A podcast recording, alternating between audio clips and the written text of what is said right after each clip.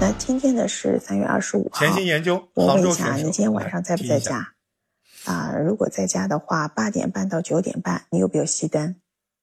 你是不是觉得我很奇怪？怎么会问这个问题？那你知不知道今天其实是一个活动日？今天啊是地球一小时，哎，有印象了对不对？啊，那其实这个活动就是提倡人们啊，在晚上的八点半到九点半啊熄灯一小时，就把自己家里的灯全部都关闭。那其实也是一种用行为来支持和呼吁我们去保护我们的地球，节能环保，关爱我们的地球家园。你好，我是千欣，我在杭州向你问好。啊、其实今天呢，我也是参加了这个活动。那么在我们酒店呢，就组织着这样一个地球一小时的环保活动啊。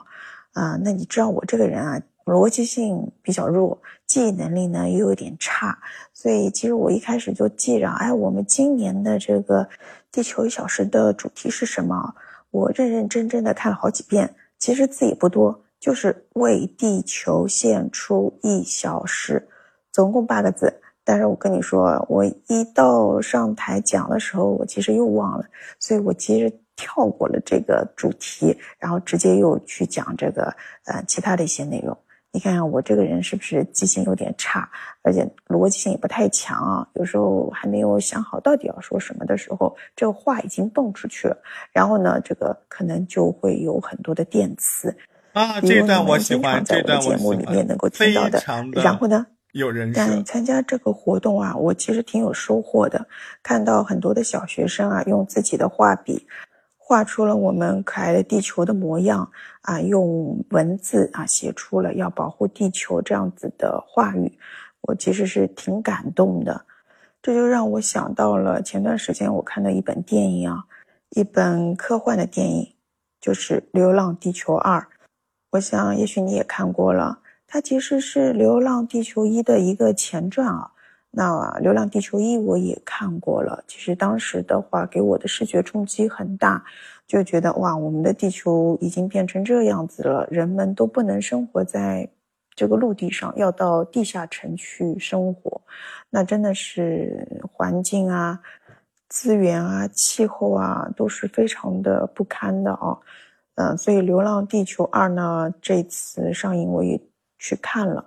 那里面其实有几个片段对我印象特别深，特别是刘德华扮演的那个工程师啊，啊，影片中呢，他都是穿着就是职业的白色的大褂，那么戴着一副眼镜啊，他的表情啊，都是啊一种研究者的那种感觉啊，就是沉默，然后认真，然后严谨。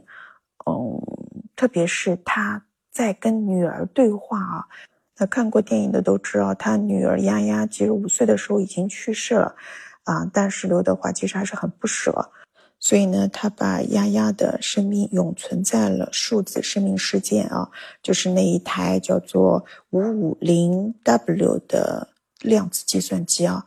所以每次刘德华扮演的这个工程师啊，在和女儿对话的时候，你都可以看到，哎，这个画面里面的丫丫，可能只能够维持两分钟的生命，但是你可以看到丫丫其实是实时的，她能看到她爸爸。有时候马叔叔在的时候，她还能认出马叔叔，那可以证明这两分钟丫丫其实是活着的。她每次哭喊着“爸爸，我要出去，爸爸，我要出去”。我觉得大家应该跟我是一样的，特别怜惜这个孩子，这个短头发的大眼睛的啊，这么可爱甜美的声音又是好听的这个姑娘，但是她只是在电脑里面，而且仅仅只能有两分钟的存活时间。这部电影里面啊，还有一个画面，我觉得也很经典，就是李雪健扮演的这个外交官啊，他就在跟各国表明我国立场的时候，他是斩钉截铁的说，我们的人一定可以完成任务。哇，你看他那个老戏骨的那个表情啊啊，因为他可能是年纪大了，他一开始是坐着一个轮椅出现的啊，但是他的这个衣着，他的这个面部表情，哎呦，可以让人特别的信服这个外交官。就觉得他站在那里，他说的每一句话就能让人是吃了一颗定心丸。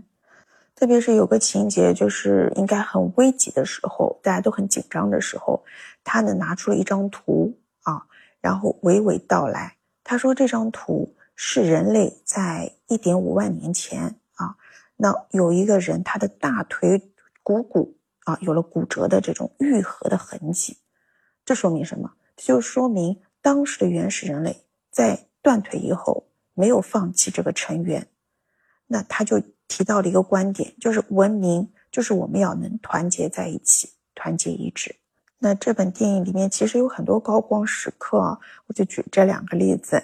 那么豆瓣呢给这本电影的评分是八点四分，有很多的网友也有了很多的评论啊，比如说那个电子梦，他就简短的配了一句话说：“不必对比什么，作为里程碑，他已经无敌。”啊，就说明他对这个《流浪地球二》是非常的认可。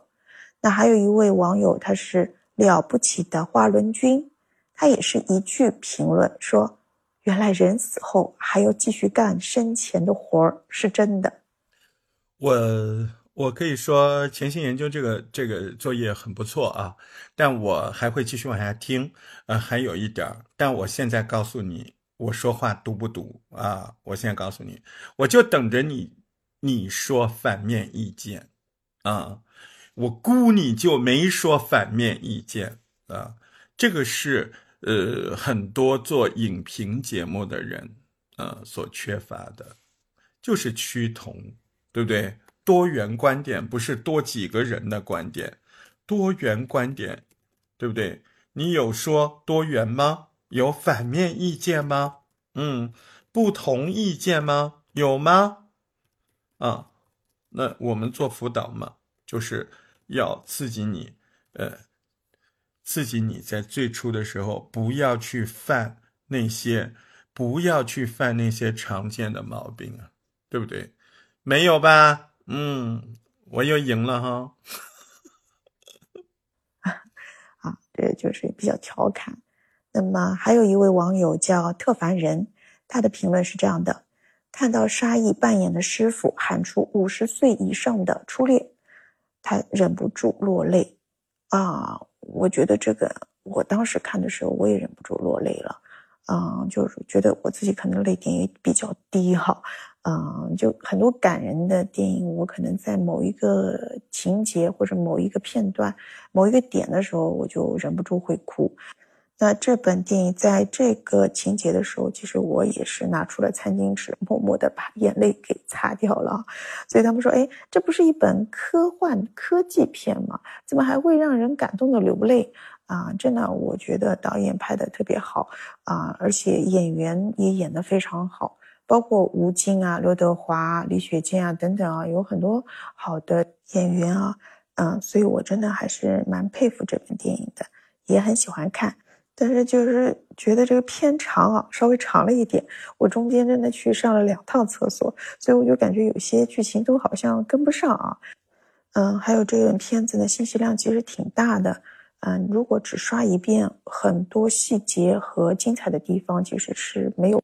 如果说一般的片子不说反面意见，我还能接受。你说《流浪地球二》，你不说反面意见，嗯。太让人遗憾了，你知道吗？因为反面意见有的时候不只是反面的，它有很多的内容。《流浪地球二》不只是在中国受好评的，在国外也非常非常受欢迎，欢迎到外国很多人受不了，知道吗？这个受不了，你懂吗？对不对？嗯，我那个有一个电影权威网站叫 IMDB。IMDB 是在国际上非常有权威的一个电影评论网站，特别是科幻电影，它给这个《流浪地球二》的分非常的高，那跟国际上一流的科幻片那就是一个一个队伍的，就是第一纵队的。嗯，这样的电影其实批评的声音非常的多，都是什么样的人？我记得《纽约时报》当时他就很生气，你知道吗？他非常生气，而且呢，对于《流浪地球二》这么在国际上受欢迎，非常不开心。他们那种颜色的人，呃，有些有些这种盎格鲁撒克逊这种这种自自以为是的接受不了别人成功的种族的人，他就会说，呃，说，哎，这不就是中国人拯救世界吗？啊，这个。呃，说这个里面有很多科学家、政府官员，大多数就是中国人啊。嗯，这这个无论他们打什么打击破坏者呀，还是什么引爆散布在那个月球旁边的核装置啊啊，怎么都是中国人？是中国人怎么了？啊，是中国人怎么了？对不对？你受不了了吗？啊，你看，如果你讲到这个，是不是？是不是你？这个整个整个这个作品的利益，呃，这个节目的利益就会高起来啊。为什么那么多西方的影评人受不了？其实这个电影除了好看之外，这个电影它还有好多讯息。中国的科幻电影真的能够登堂入室了，真的有打法了，进步的别人都受不了了。而且在这个电影里面，呃，呈现的东西西方人受不了，他们没有适应中国的崛起。他们接受不了现在太空整个太空的科研都是我们中国人，啊，空间站都是我们中国人的，对不对？他们接受不了科学家、太空冒险家未来的什么这些能够引领全球的这这些重要人物，他们接受不了，都是亚裔，都是中国人，他们他们很难受。但是我相信他们未来会适应的，对不对？因为我们的航天科技的发展，我们不停的让太空中出现了中国人的身影。哎，我们我们中国这影响力也越来越大。你看最近，呃，这个这个伊朗、叙利亚这些啊，哎，你看，呃，我们我们相信通过这个电影，你可以聊出来很多很多。但是在这边呢，只是说你这个电影特别非常有。特别的地方就是外国媒体对这个电影非常的记恨，非常的接受不了，所以这是流谈《流浪地球二》的非常重要的一个价值。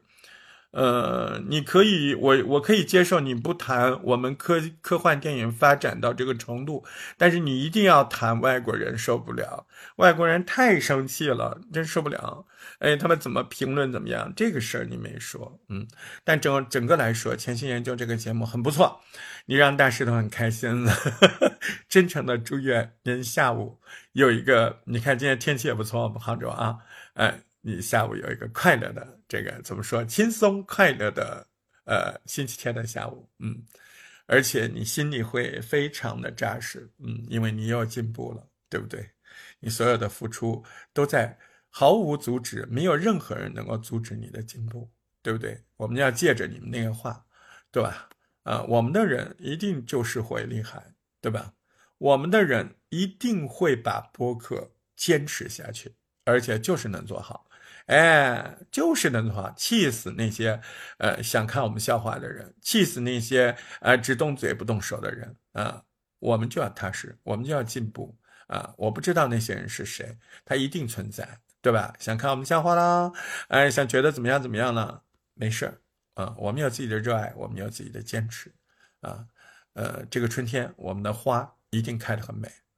下面的时间，我们来听听江苏选手啊，浙江选手过了，江苏选手，杭州的走了，呃，常州的来了，嗯，艾玛小梅也一直在坚持，嗯，而且也一直就是最近进步非常的大，啊，十三小时之前上传的这个这部电影真好看，我们来听一下。哎呦，刚从外面买菜回来，可是特别的冷哎，我们这儿已经连着两三天一直都在下雨。这个雨呢，下的又是断断续续的，嗯，就是绵绵的小雨啊，让人感觉阴森森的。这是什么？这是人设。小梅这几句话感觉非常的好啊，但是错了。影评节目先打造吸引力，吸引力打造完，我是艾玛笑梅，欢迎您收听我的节目。哎，今天很冷呢，所以你现在的这句话前面缺一大块吸引力建设。听到的话打一啊，听录音的话那你就留个言，好不好？OK，嗯，很好，但是前面缺东西，没有做吸引力工程，人设做的非常的自然啊，既有私密度，又又非常的怎么说来着？对象感啊，非常好啊，但是缺少这个吸引力啊，吸引力工程没有做。嗯，应该走上来就说今天这个主题它怎么好看了，或者说你要怎么一个开头？您现在做的这个部分，您误以为是开头，在我来听，它就是一个踏踏实实的第二部分，叫人设寒暄。艾玛小美看到了吗？对不对？是不是第二部分呢？对吧？啊，是不是第二部分？第一部分我们要考虑什么东西啊？第一部分考虑的是什么？对不对？第一部分考虑什么？看公屏图片。第一部分我们考虑的是打开话题，打开话题。第一个问题是吸引力够吗？你说天气冷，吸引力够吗？对不对？不够啊，是不是？啊，看到了啊？你说你你这个是哪一种开头？但是你吸引力够不够？是吧？啊，别慌着说自己，那是第二部分。第二部分，哎，你刚才那个东西放在第二部分。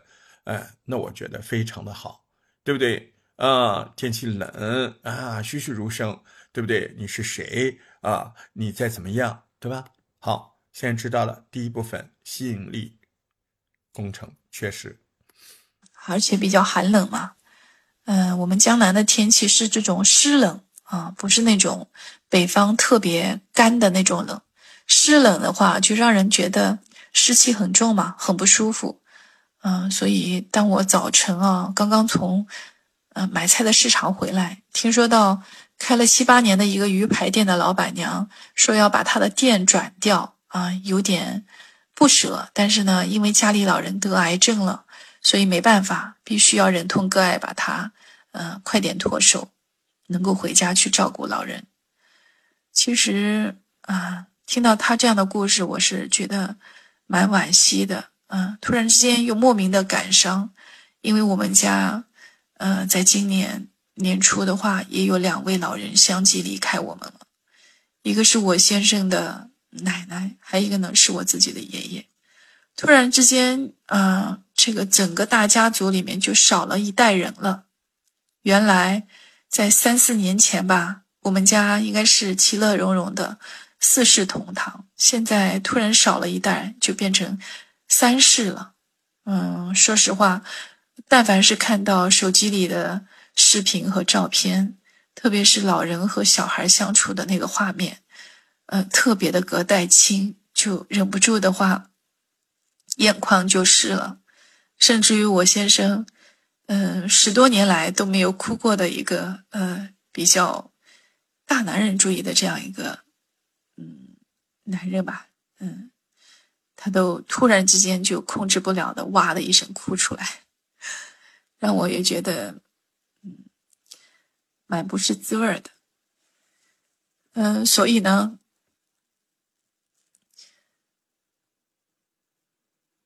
今天特别想来一聊聊一聊这样的嗯影片吧。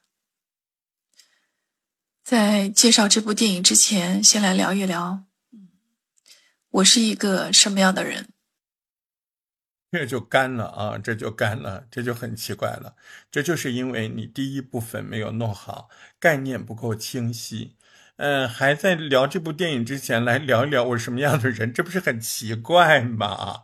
对不对？你应该前面做好吸引力工程，然后啊，在人设寒暄的时候啊，说天气冷或者怎么样，然后随口说我是个什么样的人呢？还在这聊这部电影之前，我要聊个什么样？你直接说你是个什么样的人不就得了吗？啊，那而且你看你刚才为什么卡壳？卡壳，嗯，就是因为你自己的逻辑都断了。啊，你这个你这个作品可能需要重做，啊，需要重做一下。你你卡壳了，你逻辑线不对，你要好好的把这个图表这几张图表看看，跟着这个条盖结构一起往下走。啊，我觉得你最近进步很大，你一定要做这样的磨练啊，一定要做这样的磨练，赶紧去做好不好？别的都是假的，别人好坏跟你有多大关系吗？你自己就是要进步，就是要进步，就是要进步，对吧？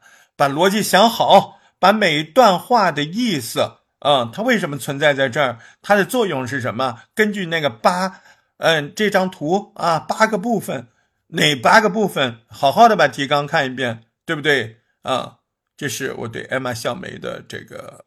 评价，我就建议你把昨天学到的东西融进去，把私密课堂里面，呃，关于每一个环节怎么叙述的去重听，好吗？OK，嗯，然后重做。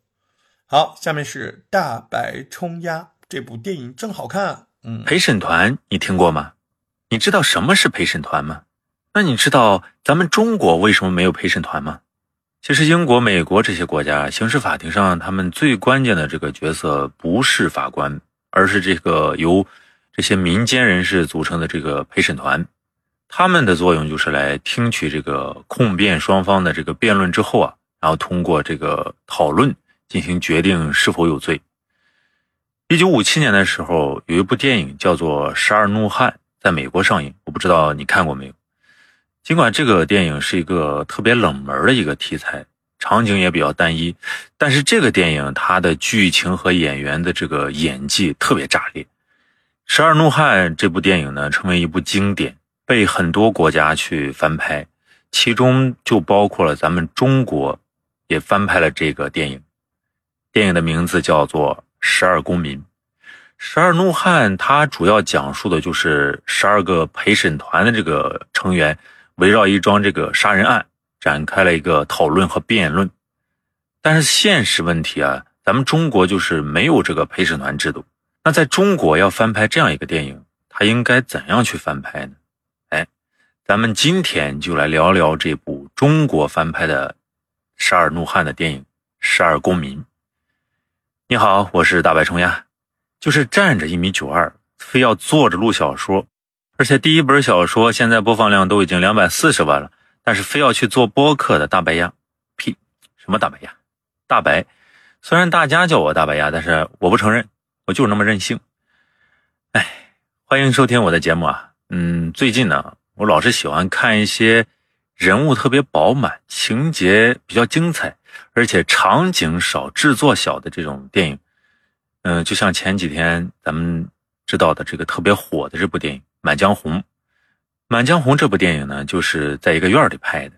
那咱今天呢，咱不说《满江红》，咱说一部在仓库翻拍的电影《十二公民》。《十二公民》这部电影呢，它改编自美国的这个1957年上映的《十二怒汉》。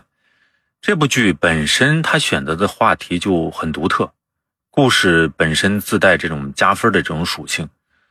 电影里的这些演员呢，演技也特别在线。所以这两部电影都特别精彩，我建议是，如果你有时间的话，去找一下原片去看一下。电影基本的这个剧情都是十二个生活在不同职业的这个人在讨论一桩谋杀案，百分之九十的场景都是在一个房间里，但恰恰就是因为这个，所以他这个电影口碑特别好，嗯，也可以看出它的独特之处。这两部电影开始不同的地方，它就在于美国它有陪审团制度，而中国它就没有这个陪审团的这个制度。所以中国的这部电影要想翻拍成功的话，要考虑一个新的形式。所以最终这部电影拍的时候，就是以这个法学院学生补考的这种形式来组建模拟法庭，由这个学生家长来扮演陪审员。然后帮助学生通过补考，以此为引，引出了下面的剧情。整个电影其实只有三幕，哎，你没有听错，就是只有三幕。那只有三幕，它怎样去表达一个完整的故事情节呢？那听我来跟你说。电影一开始是个新闻的声音，然后画面呢是一个，在一个旧的居民楼里面，一个中年人被一个。穿着雨衣的人直接给刺死了。这个楼特别旧，就是那种没有电梯的，窗户也特别破，呃，就是那种老式窗户。然后随着这个新闻的这个声音，重现了这个案发的情形。凶手就赶紧去逃离现场，然后楼下的一位七十多岁的这个老大爷，腿脚不方便，穿了一个白色的一个汗衫背心儿，然后拖了个拖鞋，腿脚不好，就是一步一步挪着，他想去开门看看到底是发生什么事儿。紧接着就是一个地铁，突然之间呜过去了，凶手就跑出大楼了。最后经过这个警方的调查。犯罪嫌疑人的身份是个富二代，死的人呢是他亲生父亲。这个父亲他是一个来自河南的，就是把这个富二代当时抛弃过的、遗弃过自己孩子的这样一个农民。这件事情就引起了整个社会的这个关注和讨论。像这种涉及到伦理问题啊，放在整个世界都是人们特别关注的这种热点。所以这个杀人案就是叠了两层 buff 啊！富二代遗弃自己孩子的这种穷父亲。假设这个社会上真的有这样的新闻的话，以目前这种网络传播的速度来看，嗯，很多人都会去吃瓜。电影中也一样，这个案件发生后，相关的新闻视频很快就破了十万以上的这种点击率。然后在警方调查之后，发现人证和物证都特别充分。但是检察院做了一个存疑不起诉的这个这一段，其实流畅度、意思都还不错，但是两个问题，这一段拖的有点长，呃，就是有点啰嗦啊。另外一个就是聊天感不太够，有点严肃，有没有发现？啊，虽然不明显，但是它明显不够生活，不够轻快，有点工作感，感感觉好像在研究这个电影哦。这这个作业的开头让我感觉过于严肃了，基调就聊的那种基调，呃，像写论文似的啊，这一点要自己要注意。嗯，我们继续往下听。对，决定瞬间这个 buff 叠满，司法机关他这一通告，就像是往这个油锅里浇了一盆冷水，更加剧了剧中这种媒体的讨论度，成为这个社会的焦点，所以就是引发了。相关的高校的学生也在讨论这个案件，讨论的这个话题，想必各位都能想得到。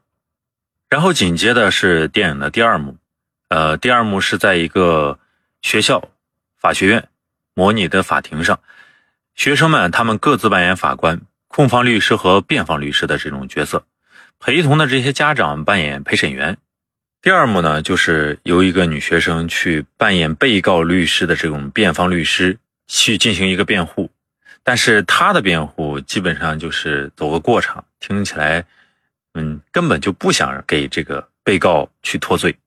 这个女学生啊，嗯，穿着一个西装，一个长头发，有点偏亚麻色，嗯，特别漂亮，高高的鼻梁，尖尖的下巴，大大的眼睛。法学院能有这样的美女，我在想，这挺养眼的。但是随着扮演辩方律师的一位女学生发言结束之后，老师就宣布了下一个环节需要扮演陪审团的十二个人进行一个讨论，并且是完全达成一致，有罪或者无罪的这种结论才可以结束这次的讨论。也就是说，十二个人但凡有一个人不同意，这个讨论就不能结束。然后随着老师说完这个要求之后，突然之间有个家长就站起来，他说：“哎。”老师，您放心，不用五分钟，我们就能结束这个讨论。然后这个老师说：“不行，必须是十二比零才可以。”这个家长他戴着一个像路飞那样的草帽，呃，后面也会说到他是七号，我们暂且叫他超市路飞吧。然后具体因为为什么叫他超市路飞，我们后面再说。然后紧接着就是第三幕了，正式的这个场景就开始了。这十二位陪审团的成员呢，就专门去学校里给他们准备的这个一间仓库去讨论这个陪审团的意见。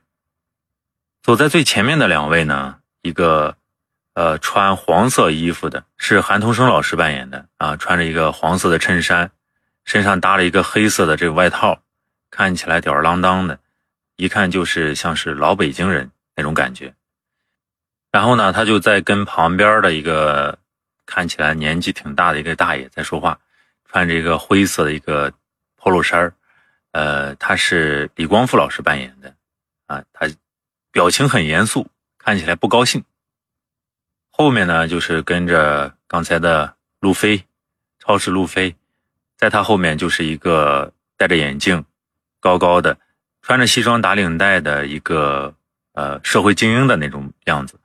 扮演者呢就是前一段时间特别火的《狂飙》里边的那个蒋天的扮演者赵龙好。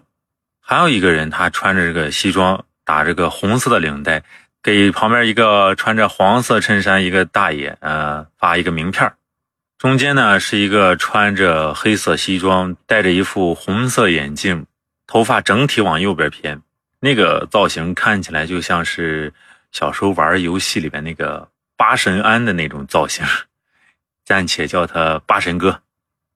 然后就一个大哥，穿着一个灰色的 T 恤衫外面套了一个藏青色的外套，摇着个黑色的扇子，中分头，啊，急急忙忙就往前走。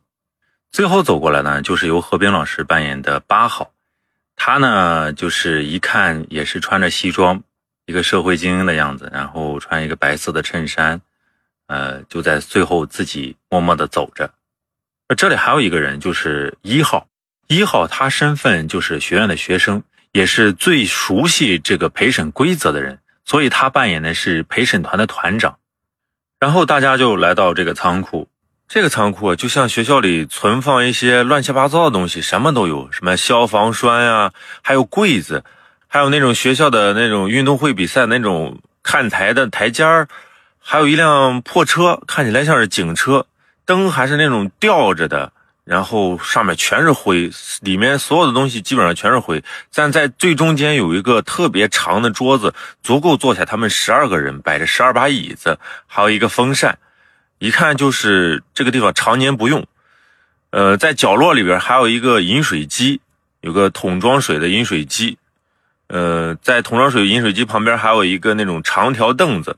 呃，就像是我们在公园里坐那种有个靠背，然后木质的这种长条凳子，窗户呢都是那种特别老的，但是特别高，一看这个仓库，可能像是当时用来训练也好，还是存放东西也好，反正就是特别大的一个仓库。然后大家就根据一号团长的这个要求依次落座，然后这个一号团长就提起了这个举手表决的这个决议。看看大家就是有多少人投无罪，有多少人投有罪，瞬间就有十一个人表示觉得犯罪嫌疑人有罪。在表决无罪的时候，只有一个人举手，那就是何冰老师扮演的这个八号。这里啊，我们说一下他们各自的号码。这里还有一个刚才没说到的人，他是穿着一个黑色西装，呃，光头，戴着个眼镜，胖胖的，穿着白衬衫，他是二号。刚才说的那个穿黄色衣服韩童生老师扮演的这个角色呢，他是三号。刚才说的这个社会精英戴眼镜高高的，在《狂飙》里面扮演蒋天角色的他是四号。刚才那个八神气质的那个他是五号，穿这个灰色 polo 衫的这个李光复老师扮演的这个角色呢，他是六号。那个超市路飞哥他是七号。刚才说的那个穿黄色衣服的一个老大爷他是九号。呃，摇着扇子往前冲的那个，呃，一口京腔，他是十号。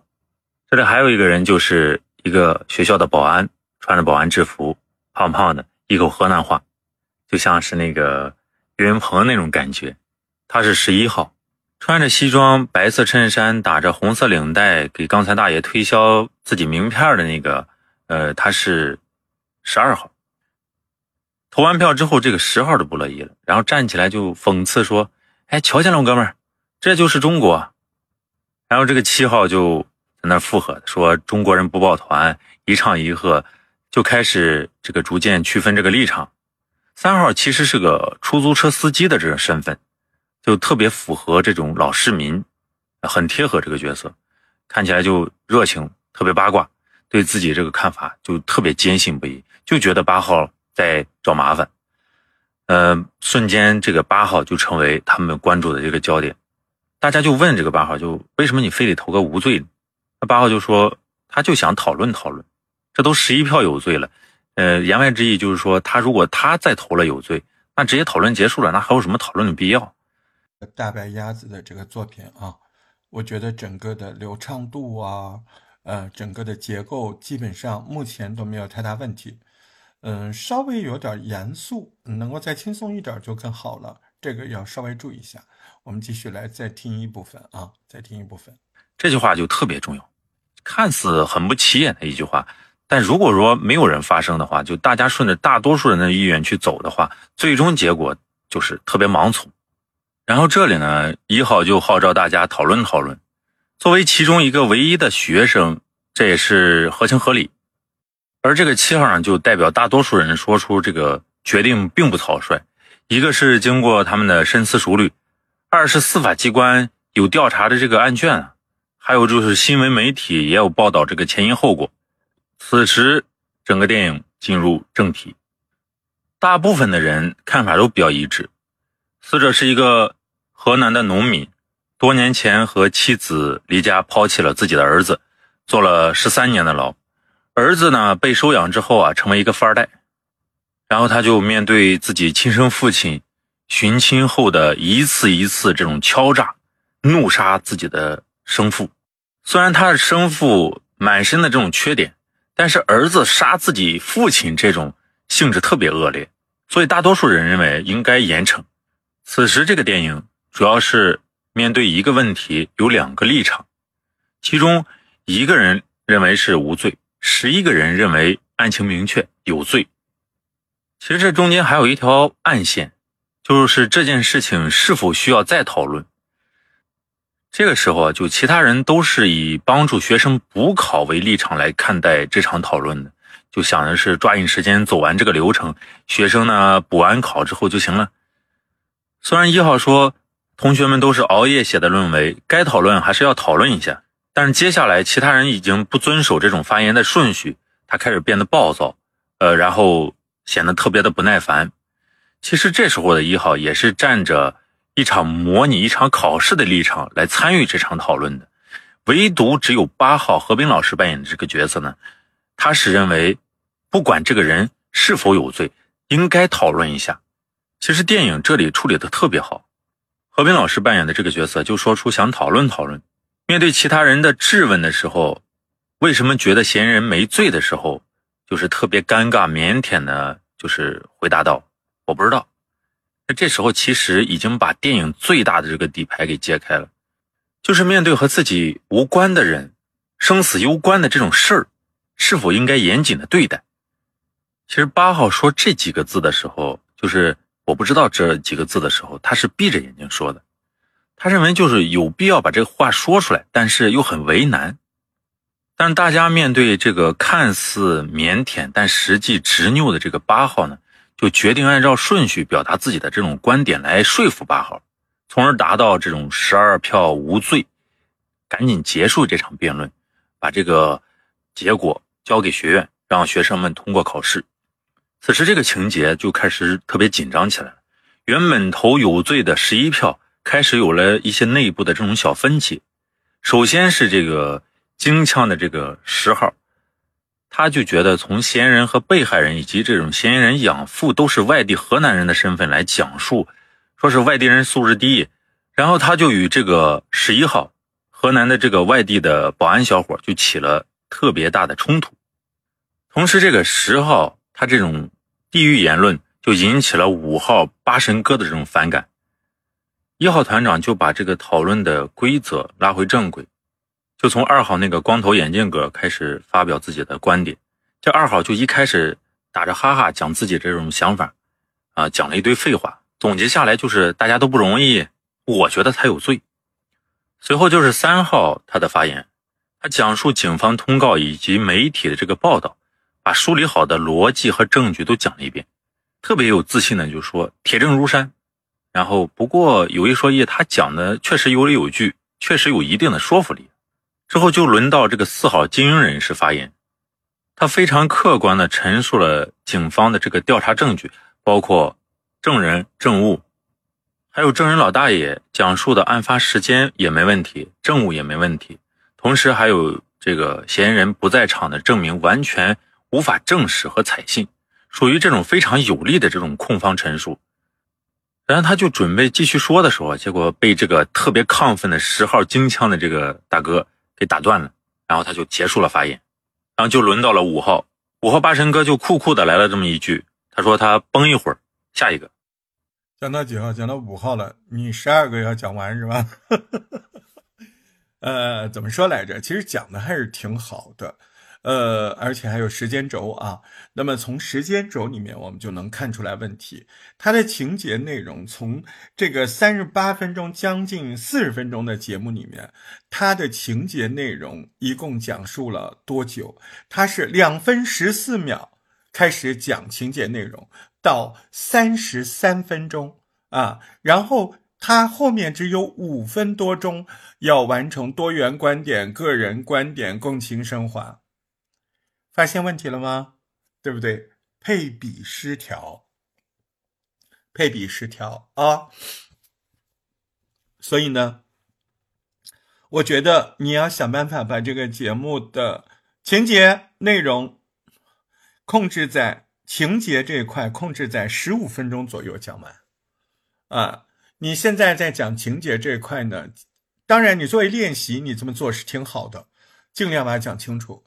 但是如果是一个作品，你就要考虑担忧人家听不听得下去，对吧？你的扣子，你的扣子能不能锁住它，不停的锁住它，这就是真本事了，对吧？这就是我们以后要不停的磨练的。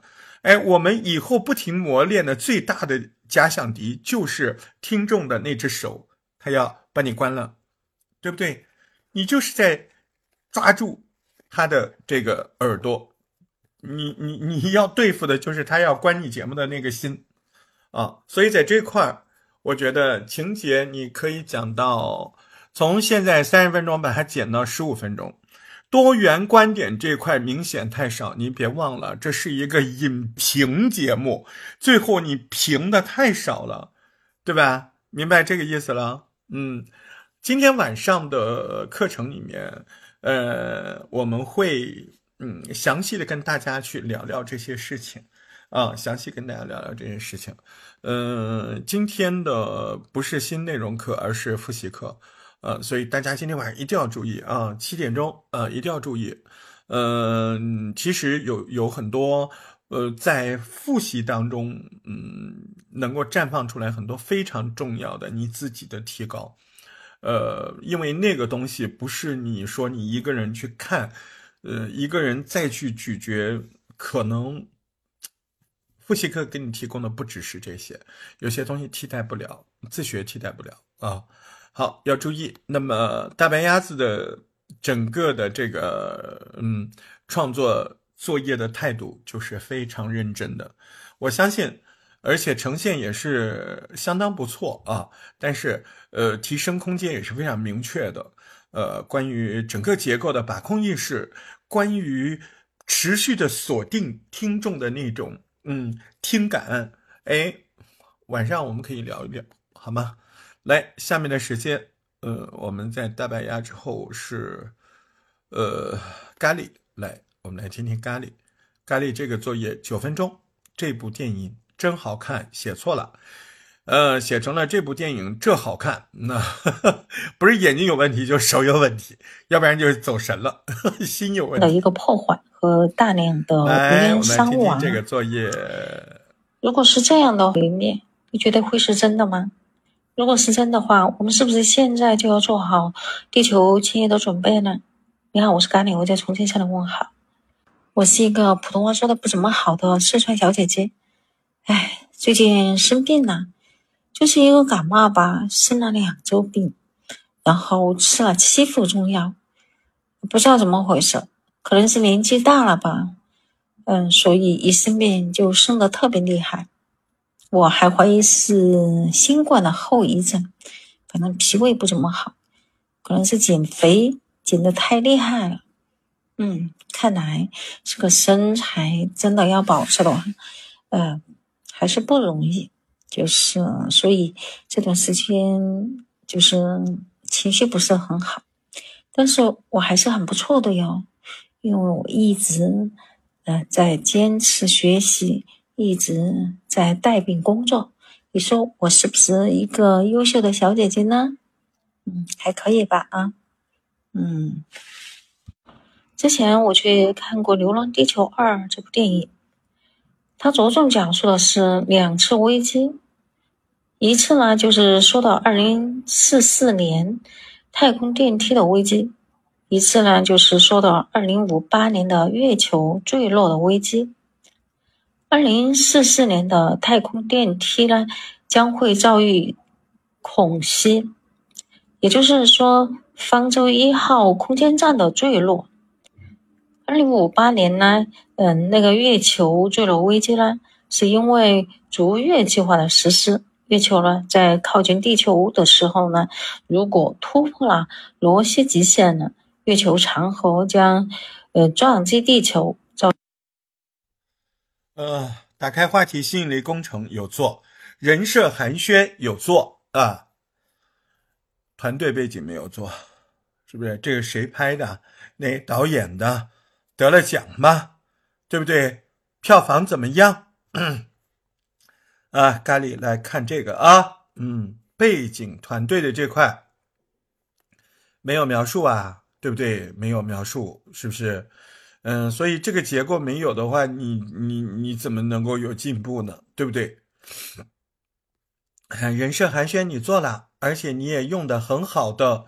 你用的很好的这个身体不好啊，说什么的，对吧？都都近况，哎，感觉很有人设，嗯，很棒，嗯，那这个时候您就注意了，您团队背景没说，主唱、导演、主要演员啊，这些可以选择性的说一说，票房的排名、技术的特效、获奖的提名啊，拍摄中有没有花絮呀？演员有没有什么事情啊？有没有什么事件呢？这个。《流浪地球二》的事件特别多，对不对？随便挑一个出来说说。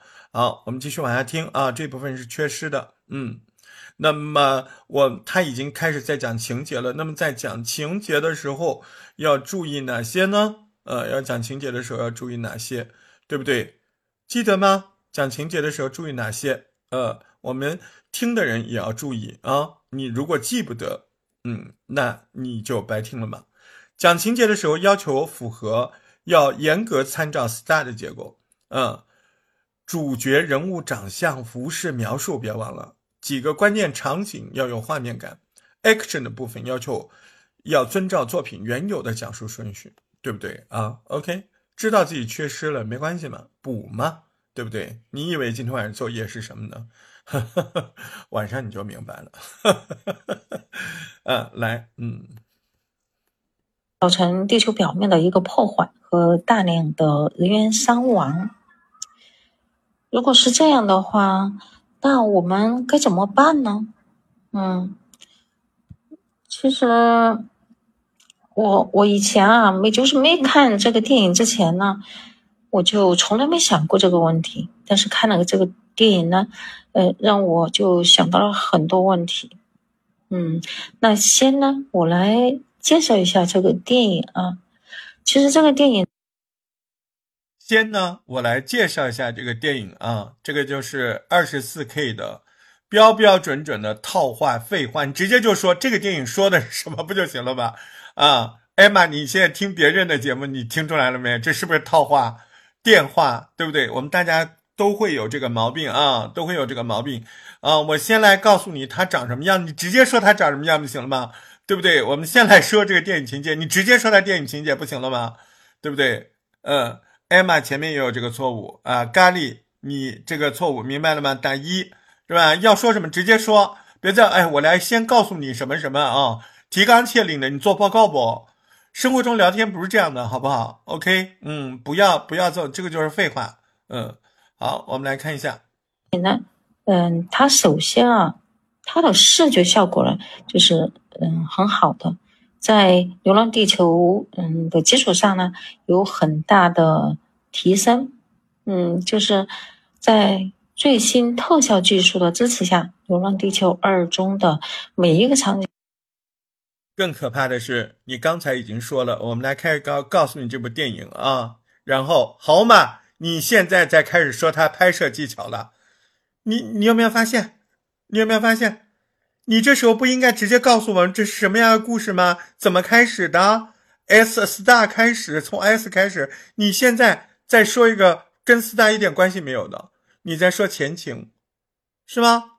不对，你既然说了这个故这个电影怎么样啊？这句话你说了，你就不要再说他获奖什么了，获奖放前面说，知道吗？来看一下最新的这张图，哎，自己看是不是逻辑能够更清楚一点？甘丽姐姐把这张图截屏，对不对？来把这张图截屏，一二三四，对不对？看好了没？一二三四五六七八，像像一个小蛇一样扭来扭去，这个逻辑线，哎，记住啊，来，嗯，呢都成功让人感到那种身临其境的感觉，很多次呢出现的那种旋转的镜头，后面呢就是他的摄像头呢，嗯，特写，嗯，写的特别好，就是。嗯，立体感特别强，给我的感觉就是，还有呢，就是场面呢特别宏大。嗯，特别是那个太空电梯上升、坠落和无人机入侵，还有引爆月球那种场景，都非常震撼，视觉效果呢也特别好。就是怎么震撼到没描述？你只说了那个镜头震撼。啊，电梯镜头震撼怎么震撼的？啊，当时那个整个荧幕啊，就是浩瀚的宇宙，然后就感觉到那个电梯啊，飞速的，然后在上升，旁边的那个星球啊，你看到的东西啊，茫茫的大宇宙啊，孤单的、远的、近的那些星球在火速的移动，就感觉这个电梯哇，那个视觉效果，简直就感觉我自己就坐在那个太空电梯里啊，这个叫描述啊，姐姐。你那个叫你那个叫讲述啊，哎，你这在讲那个事儿啊，你没让我看见呢，对不对啊？呃，没关系，嗯，这一回大石头陪着你，慢慢的把这个作品揪好啊。我们还有一天的时间，嗯，来，今天晚上上课一定要准时，今天七点钟一定要准时啊，今天一定要准时，你别慌重做。对不对？上完今天的课，今天的作业就是重做，每个人都得重做。我告诉你，重做的分寸不一样啊！来，别急啊。那你看，我又透露了一些信息和内容，是吧？呃，给我的呃印象，嗯，那嗯，其次呢，就是《流浪地球二》呢，它的剧情呢，嗯，是非常值得推敲的，就是它的时间呢，长达了三个小时。这个信息量呢很大，嗯，就是那个，就是但是，呃，发现那个导演就是他能够在那三个小时中间，嗯，就是把那些观众的那种心弦呢都紧扣在一起，运用就是那种危机来临前的那种倒计时，就是嗯渲染那个电影紧张的一个嗯氛围。我在。三个小时的过程中间，我觉得我是好像每时每刻都，嗯，就是那种心弦都紧张着的，就就是就是一点都没有，就是好像松懈下来，嗯，感觉好像不知不觉就到了三小时，嗯，不过呢，嗯，虽然有那个倒计时的提醒呢，危机来临呢，仍仍然哈，就是嗯，就让你，嗯。就是感到出乎意料，就是措手不及，所以整个全篇的内容呢，分为三条，就是故事线是展开的，嗯，时间上跨度呢，嗯，有十几年，主要是从二零四四年，嗯，和二零五八年的两次危机来组成嘛，就是这个地方你的错误呢，就是在讲述它结构的时候讲的太啰嗦了。你说它是分好几条线的，一句话就结束了。第一条线，然后开始讲一第一条嘛，表达能力还是弱了一点啊，表达能力弱了一点啊。我们也听了大概超过三分之二了，呃，晚上我们呃私密课堂里来详细的说啊，然后别着急，下午放轻松玩玩啊，呃，别着急重做好吗？来，玉文堂啊，玉文堂，哎呦，太好了，嗯，玉文堂没做，嗯，又多了个人罚款，玉文堂啊，老老实实的啊，十九块九，呃，来看看婉婉的这个，嗯，一个主播。总之啊，这部剧，来，嗨，你好，你有没有在双休日的时候有看电影的习惯呢？我有啊，如果我比较清闲的话，我会看一下中央六公主会排演什么电影。哎，今天都看到了，我看了好几十遍的《巴霍巴利王》，你看过这部电影吗？这个电影它有个。经典的画面就是爬悬崖了，主角花了十几年都没有爬上去啊，结果因为想象中出现了一个美女的指引，就爬上去了。然后我又重新看了一遍，我想把剧情整理一下，分享给你听。你好，我叫木婉婉，我是一个萌宠博主，闲来没事儿好撸狗撸猫的一个。主播，总之啊，这部剧可以简称为《王子复仇记》。我讲一下大。木婉婉这个结构还是对的啊，结构还是对的。但是他在现场吗？来，他有一些问题，就是说话习惯的问题，这真的要一对一的私教才行。他说话意思不连，老是断啊，那个违国感不够。哎，木婉婉来了没有？来了没有？没来是吧？哎呦，太可惜了。嗯。要不然我趁着这个机会，我跟他多讲一下这一块啊，呃，这怎么说呢？呃，他这个我其实也是十三分钟，十三分五十九秒，基本上就十四分钟啊。他现在的听感弱就弱在他讲话是断的，呃，他不知道一个意思飞速的把说完。再停一下，再讲下一个意思，他会在句子中间不停的停，这样听起来就非常的没有听感啊，这个是一个很大的问题。我们再听一小会儿啊，大概内容啊，看看能不能引起你想要去看的欲望。说很久很久以前，传说中有一个莫西什莫迪的王国，国王去世后啊，国家动荡不安。王后生下一个遗腹子，就去世了。这个时候啊，国王的嫂子西瓦切米依靠强硬的手段终结了叛乱，始终统治着这个国家。他这里面有一个伏笔，有一位家族世代发誓效忠的手下叫卡帕塔，非常厉害。就说这个国家不管是谁当王，哎，他这个电影呃，他这个作品有一个好处。哎，什么好处？对我们教学来说，一个特别的好处。什么好处？你现听到现在，你不知道他讲的是一部电影还是一部小说，是不是？对不对？你不，你听不出来他讲的是部电影，是部小说，因为没有任何的画面描述，没有任何的人像描述，都没有，对不对？所以呢，你就你你甚至会以为他在说一本小说，对吧？好。他都要效忠。西瓦切冕是一个充满野心但又十分仁爱的女人。她收养了国王的一父子，给他取名叫巴霍巴利，意思是有强壮的手臂的意思。这位应该叫太后吧？这位太后把这个孩子和自己的亲生儿子叫巴拉迪瓦一视同仁，悉心教养。这个摄政太后。将来通过考验的其中一位王子将会成为这个国家的国王。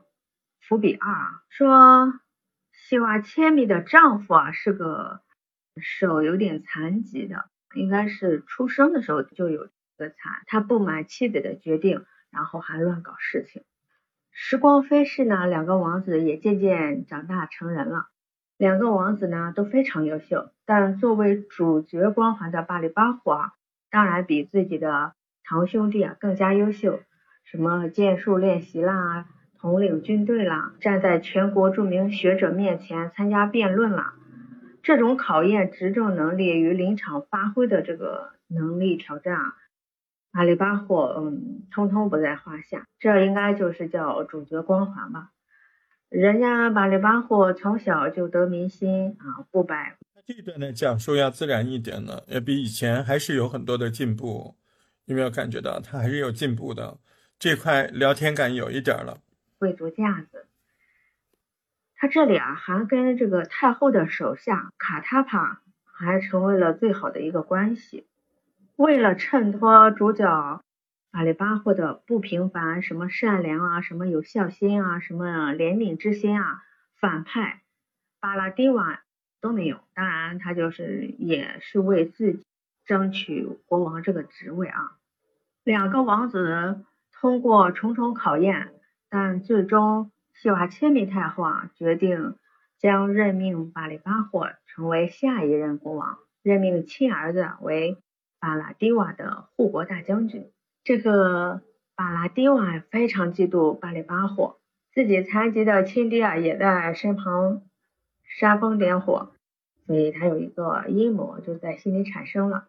这巴里巴霍在正式加冕为国王之前啊，要外出历练，在路过昆达拉这个国家的时候，偶遇了美丽绝伦啊剑术超高的提婆西娜。公主，详细剧情我就不解说了啊。什么巴里巴霍主角光环再次加深啊，撩妹技能啊，赢得公主芳心啊，帮公主国家驱赶敌人啊。哎，本来呢就是按照套路说，王子和公主就要幸福大结局呢。但是呢，你觉得像刚才他讲的这个语言描述的这个语句，可能出现在生活中吗？不可能啊，对不对？我们不但要聊电影，还是在生活中聊天的，所以做着做着就偏了，做着做着就偏了，感觉在上课呢，对不对？没有私密感了，呃，就是因为书面语言跟生活语言呃混淆了，嗯，我们要生活语言的，对不对？我们要短句子，我们不要那么多文言文，不要那么多书面语言，是不是？嗯，啊。嫉妒的堂哥巴拉蒂瓦要搞事情了，巴拉蒂瓦就跟太后西瓦契里说：“哎，我要迎娶提普西娜公主。”太后这边也不知道巴里巴霍也看上了公主，就同意了。毕竟他要平衡兄弟的关系嘛。太后西瓦切米这边，我就是有一个好奇感，听到现在哦。你就直接说太后就太后呗，公主就公主呗。听到现在啥故事没有，我脑子里全是巴里巴虎、奇里奇瓦这几个名字。而且他每次说太后，他都要说名字；每次说公主，你都要说你累不累呀？是不是？你就你这个时候你就说公主、太后不就行了吗？哎，每次巴里巴火、切里切瓦，听到最后，现在的听感就是我只记得那几个名字。啊，这个这个也是要注意的啊。人家已经答答应了巴拉蒂瓦了，可是巴霍巴利跟公主如胶似漆，哎呀，这就太打脸了啊！这个太后和公主就相互看不顺眼。太后就想，哎，怎么两个儿子都赶上巧了，都喜欢同一个女人，非常头疼。就想你让我怎么平衡两个儿子兄弟之间的关系？这个公主呢？提婆西娜也是非常火爆的一个小辣椒，跟太后直接就怼，我有自己选政府的权利。就这样，为了公主，巴后巴里就违逆了母亲西瓦切米的命令。太后西瓦切米就让他做出选择，要美人还是要江山啊？那巴后巴里肯定是要美人了。那不用讲了，巴。巴里巴霍就成了将军了啊，巴拉迪瓦就成为国王了。不要以为事情就这样结束了，哎呀，后面又一个情节出来了。巴里巴霍太显眼了，也太得民心了，这就叫功高盖主。对于巴拉迪瓦来说，这简直就是威胁啊！巴拉迪瓦一直想要除掉巴霍这个眼中钉，但是这个主角光环怎么容易被打倒呢？被贬为庶民后啊。巴里巴火就更得民心了啊！巴拉蒂瓦嗯怒火中烧啊，于是就想了一个法子，就借母亲希望千米之手除掉了巴里巴火。哎，他这一记模反戏啊，就什么母亲巴里希望就是他就找他妈，他妈就怎怎么样，就叫说话，还他母亲，哎呦，真的是嗯。所以太书面语言了，实在书面到受不了了。是不是说人话？我跟你说，当个故事说好吗？嗯，晚上私教课认真听啊，今天晚上七点啊，认真听。嗯，这个把里把火稀里哗啦把。呃，来，下面是海涛。嗯，海涛，嗯，海涛，这部电影真好看，时长两分四十九秒。这种人一定要罚款啊！听都不听了，两分四十九秒，你说什么？你说什么结构？八个结构你能说完吗？两分四十九秒，我听都不听，老老实实的去这个去这个春大群里发十九块九啊，老老实实的啊，你这个就是混，对不对？你两分四十九秒，你要说八个事情，呃，还有哪些人没听的？呃，我看一下，从头来过，呃，前面，呃。这个崔样，嗯，看一下这部电影真好看，嗯。说小孩子最难管的是什么时候？我觉得青春期的孩子真的是最难管。这段时间，我家小孩子，我怎么说他都不听，哄着来，他就不听你的话。如果你大声一点嘛，他比你声音还更大哟，还容易生气。你好呀，我是崔样，我是一个远嫁的姑娘。现在呢，是一个初中生和一个高中生孩子的妈妈，家里有两个青春期的孩子。原来的我脾气挺大的，自从娃娃到了青春期，我发现我怼人怼到一半就会卡壳。怼人这技能不灵了，咱就换个技能吧。那今天就周末嘛，就约好了跟儿子一起看一个电影。这个电影叫《楚门的世界》。不知道你看过没有？这部电影的主人公叫楚门，他是一个保险经纪人，从小就生活在这个岛上。他看，怪不得你只有五分钟呢，对吧？首先，你很流畅，讲述语气都有了显著的提高，真的不是开玩笑。崔样进步非常大啊，该该说啥就说啥啊，我觉得他进步挺大的。呃，讲述很流畅。呃，明显比前两次要纯熟多了。嗯，他现在的问题呢是什么呢？他现在的问题是开头第一部分和第二部分啊，第一部分和第二部分不清楚。嗯，第一部分叫吸引力工程，哎，对不对？他只用了一个五种开头当中的痛点的开头，但是这个痛点。它跟你今天讲的《楚门的世界》这个吸引力在哪儿？呃，你没有在开头的部分说清楚啊，就开始说我是崔样了。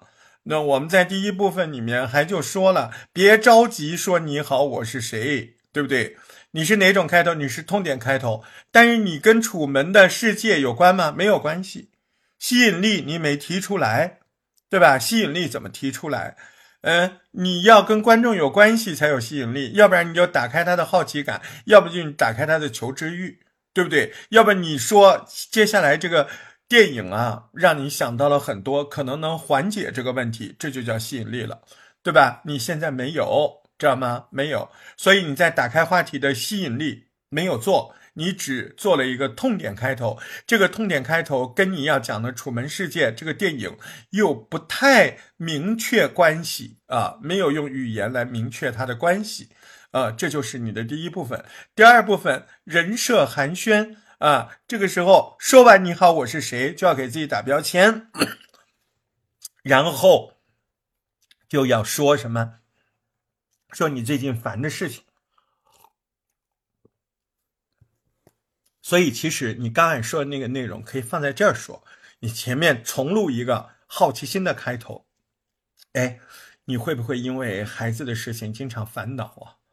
哦，我我就是这样。但是，嗯，我这两天看了一部电影，这部电影让我想起来很多。我觉得有很多东西在看这部电影的时候，呃，让我明白了很多。嗯，我甚至。由于这部电影，我做了一些改变，而且我感觉这个改变很有效啊！哎，你好，我是崔阳，嗯，这两天跟孩子都在闹，不不舒服，你看，对不对？啊，是这么转的啊，嗯，心理工程加上人设，看上去跟正常人的生活没有什么不同的。他结了婚，有一个漂亮的老婆，还有一个爱他的妈妈，也有工作的同事，还有从小的玩伴。但是他又是不同的。这个时候，你已经开始讲剧情了。创作团队呢？你搜了吗？啊，这个片子的创作团队你搜了吗？什么地什么地方拍的？哪些演员拍的？你没有讲啊。主创、导演没有讲啊。要不然你就会像那个谁前面我们听的莫婉婉一样，你到底是在讲个电影，还是在讲一个一本书呢？对吧？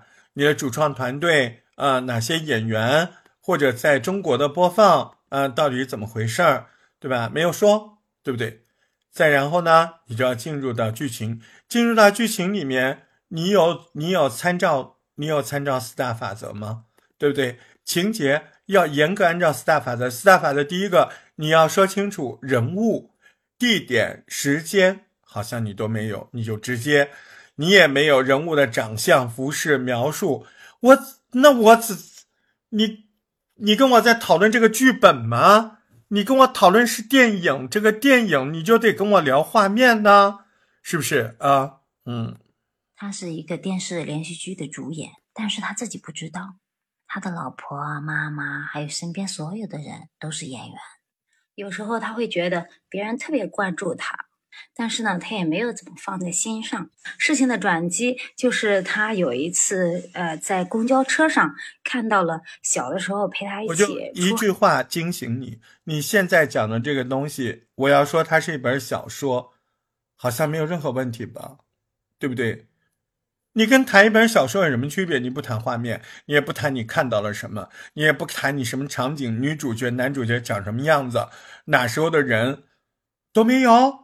都没有，明白了吧？嗯，好好听今天晚上的课程啊，私密课七点钟，今天会有点早啊，七点。嗯，小渣渣，嗯，我来听一下，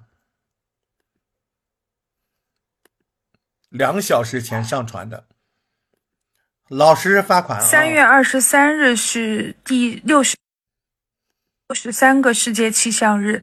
中国载人航天公众号发布了一段视频，那是四百里高空视角下的云海闪电。从空间站看到地球气象万千，能看到丛云和闪电、风雨和霞光，这些迷人的场景时刻在提醒我们要珍。你在读书吗？能看到丛林和闪电、云雨和霞光，这是散文不？说话好吗？说话聊天。惜这颗美丽的星球。另外，在当天的上午，二零二三年世界气象日，安徽主场暨安徽气象博物馆开馆活动在芜湖市气象局举行。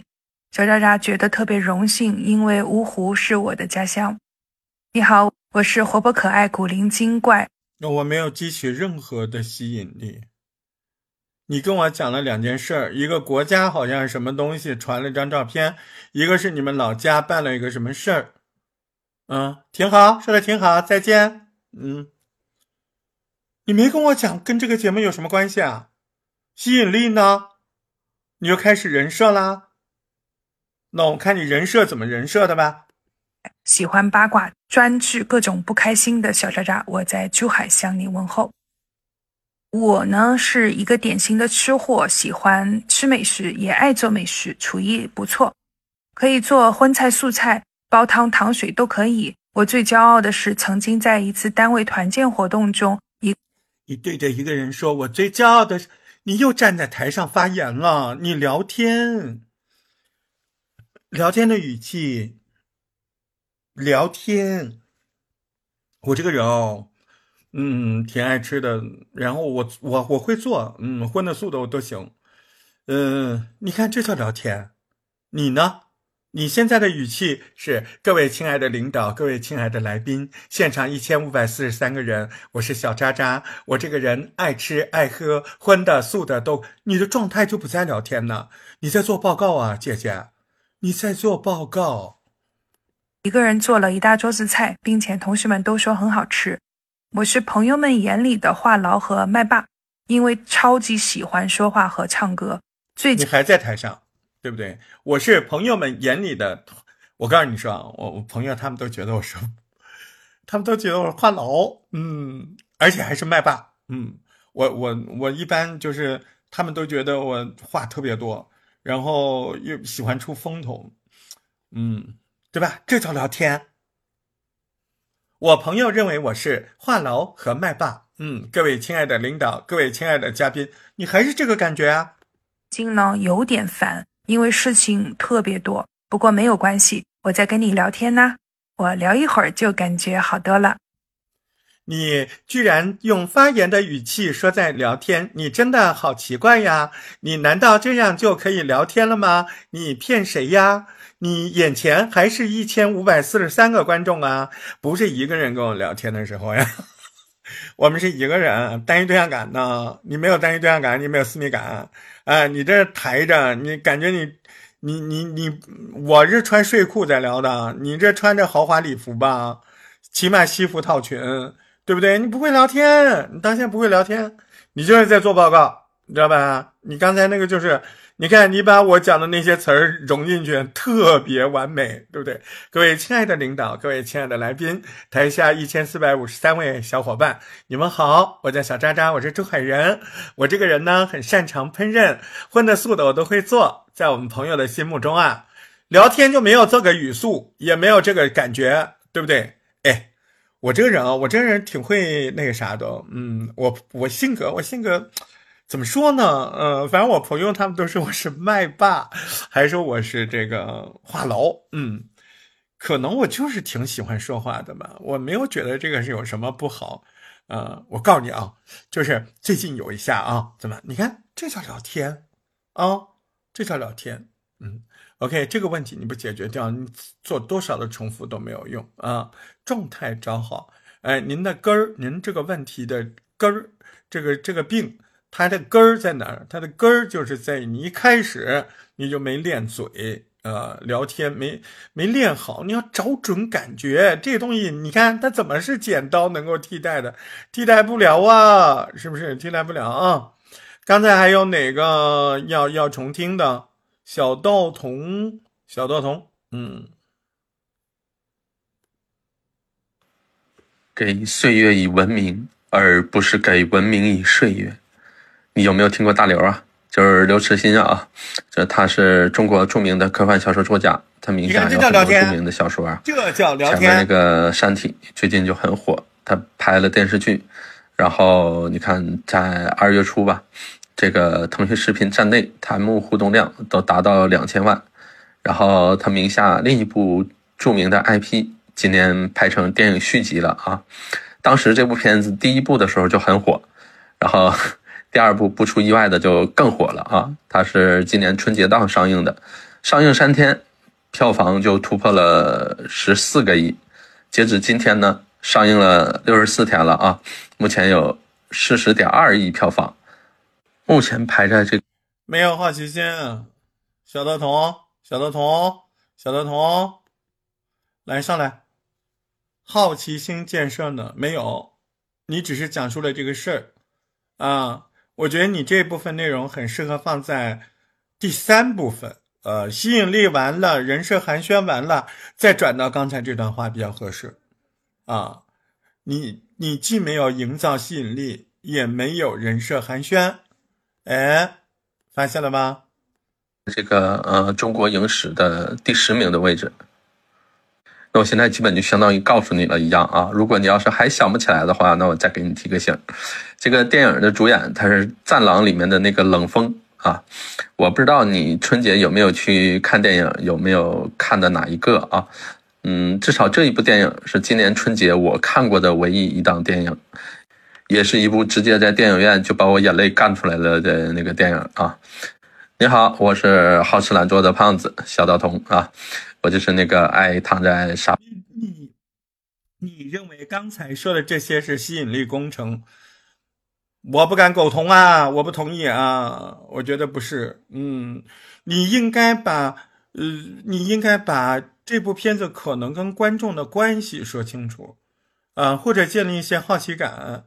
啊，然后再转到人设寒暄，呃，人生寒暄之后再转到刚才那一段，那一段只能说是你为什么要看这个电影，或者你是怎么看的这个电影，这完全都不算是吸引力，对不对？不算。